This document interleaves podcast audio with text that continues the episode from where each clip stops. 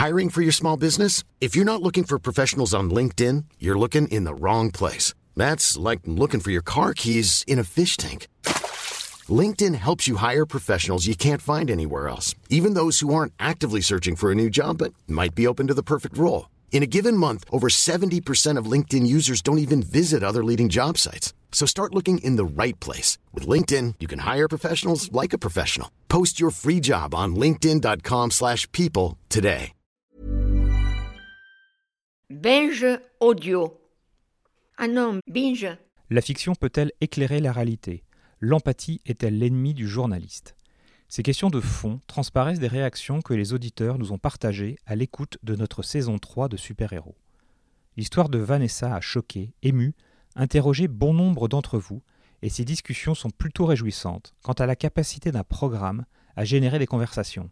Et il est intéressant de voir surgir un questionnement sur l'utilisation de formes de récits cinématographiques ou subjectifs concernant des podcasts à caractère documentaire ou journalistique subjectivité, empathie, il y a bien longtemps que ces questions-là ont été réglées pour la télévision ou la presse écrite, là où la forme n'a pas de souci à se mettre au service d'un propos.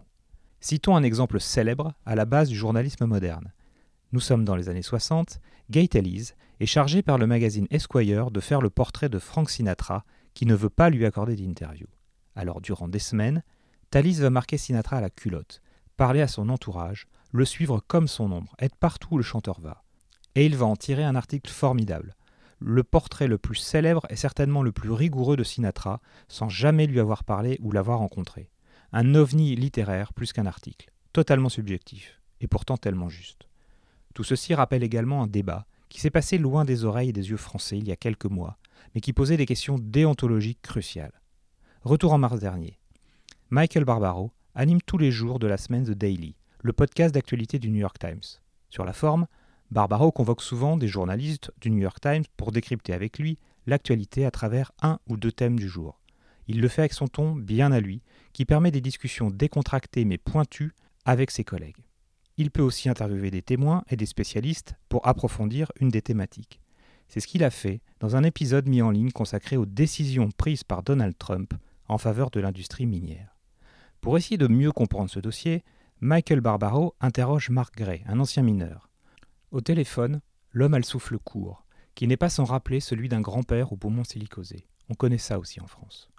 La discussion tourne autour de l'impact de cette volonté de redorer le blason des mines de charbon américaines, de redonner vie au statut du mineur, de l'impact de cette industrie sur le réchauffement climatique, des conditions de travail.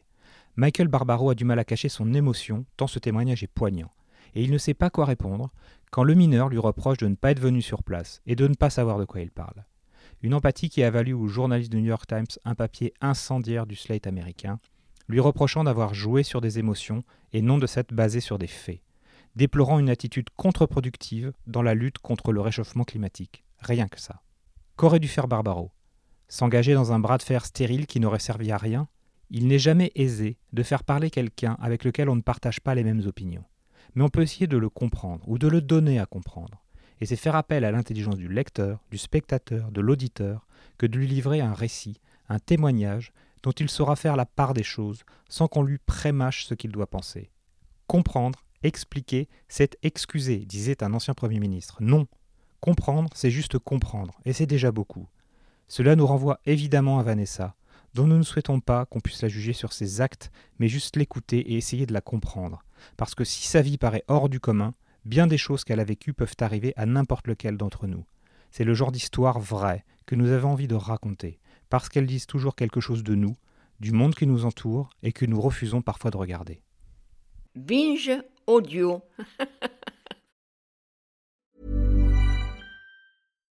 Hi, I'm Daniel, founder of Pretty Litter. Cats and cat owners deserve better than any old-fashioned litter. That's why I teamed up with scientists and veterinarians to create Pretty Litter. Its innovative crystal formula has superior odor control and weighs up to 80% less than clay litter. Pretty Litter even monitors health by changing colors to help detect early signs of potential illness. It's the world's smartest kitty litter. Go to prettylitter.com and use code ACAST for 20% off your first order and a free cat toy. Terms and conditions apply. See site for details.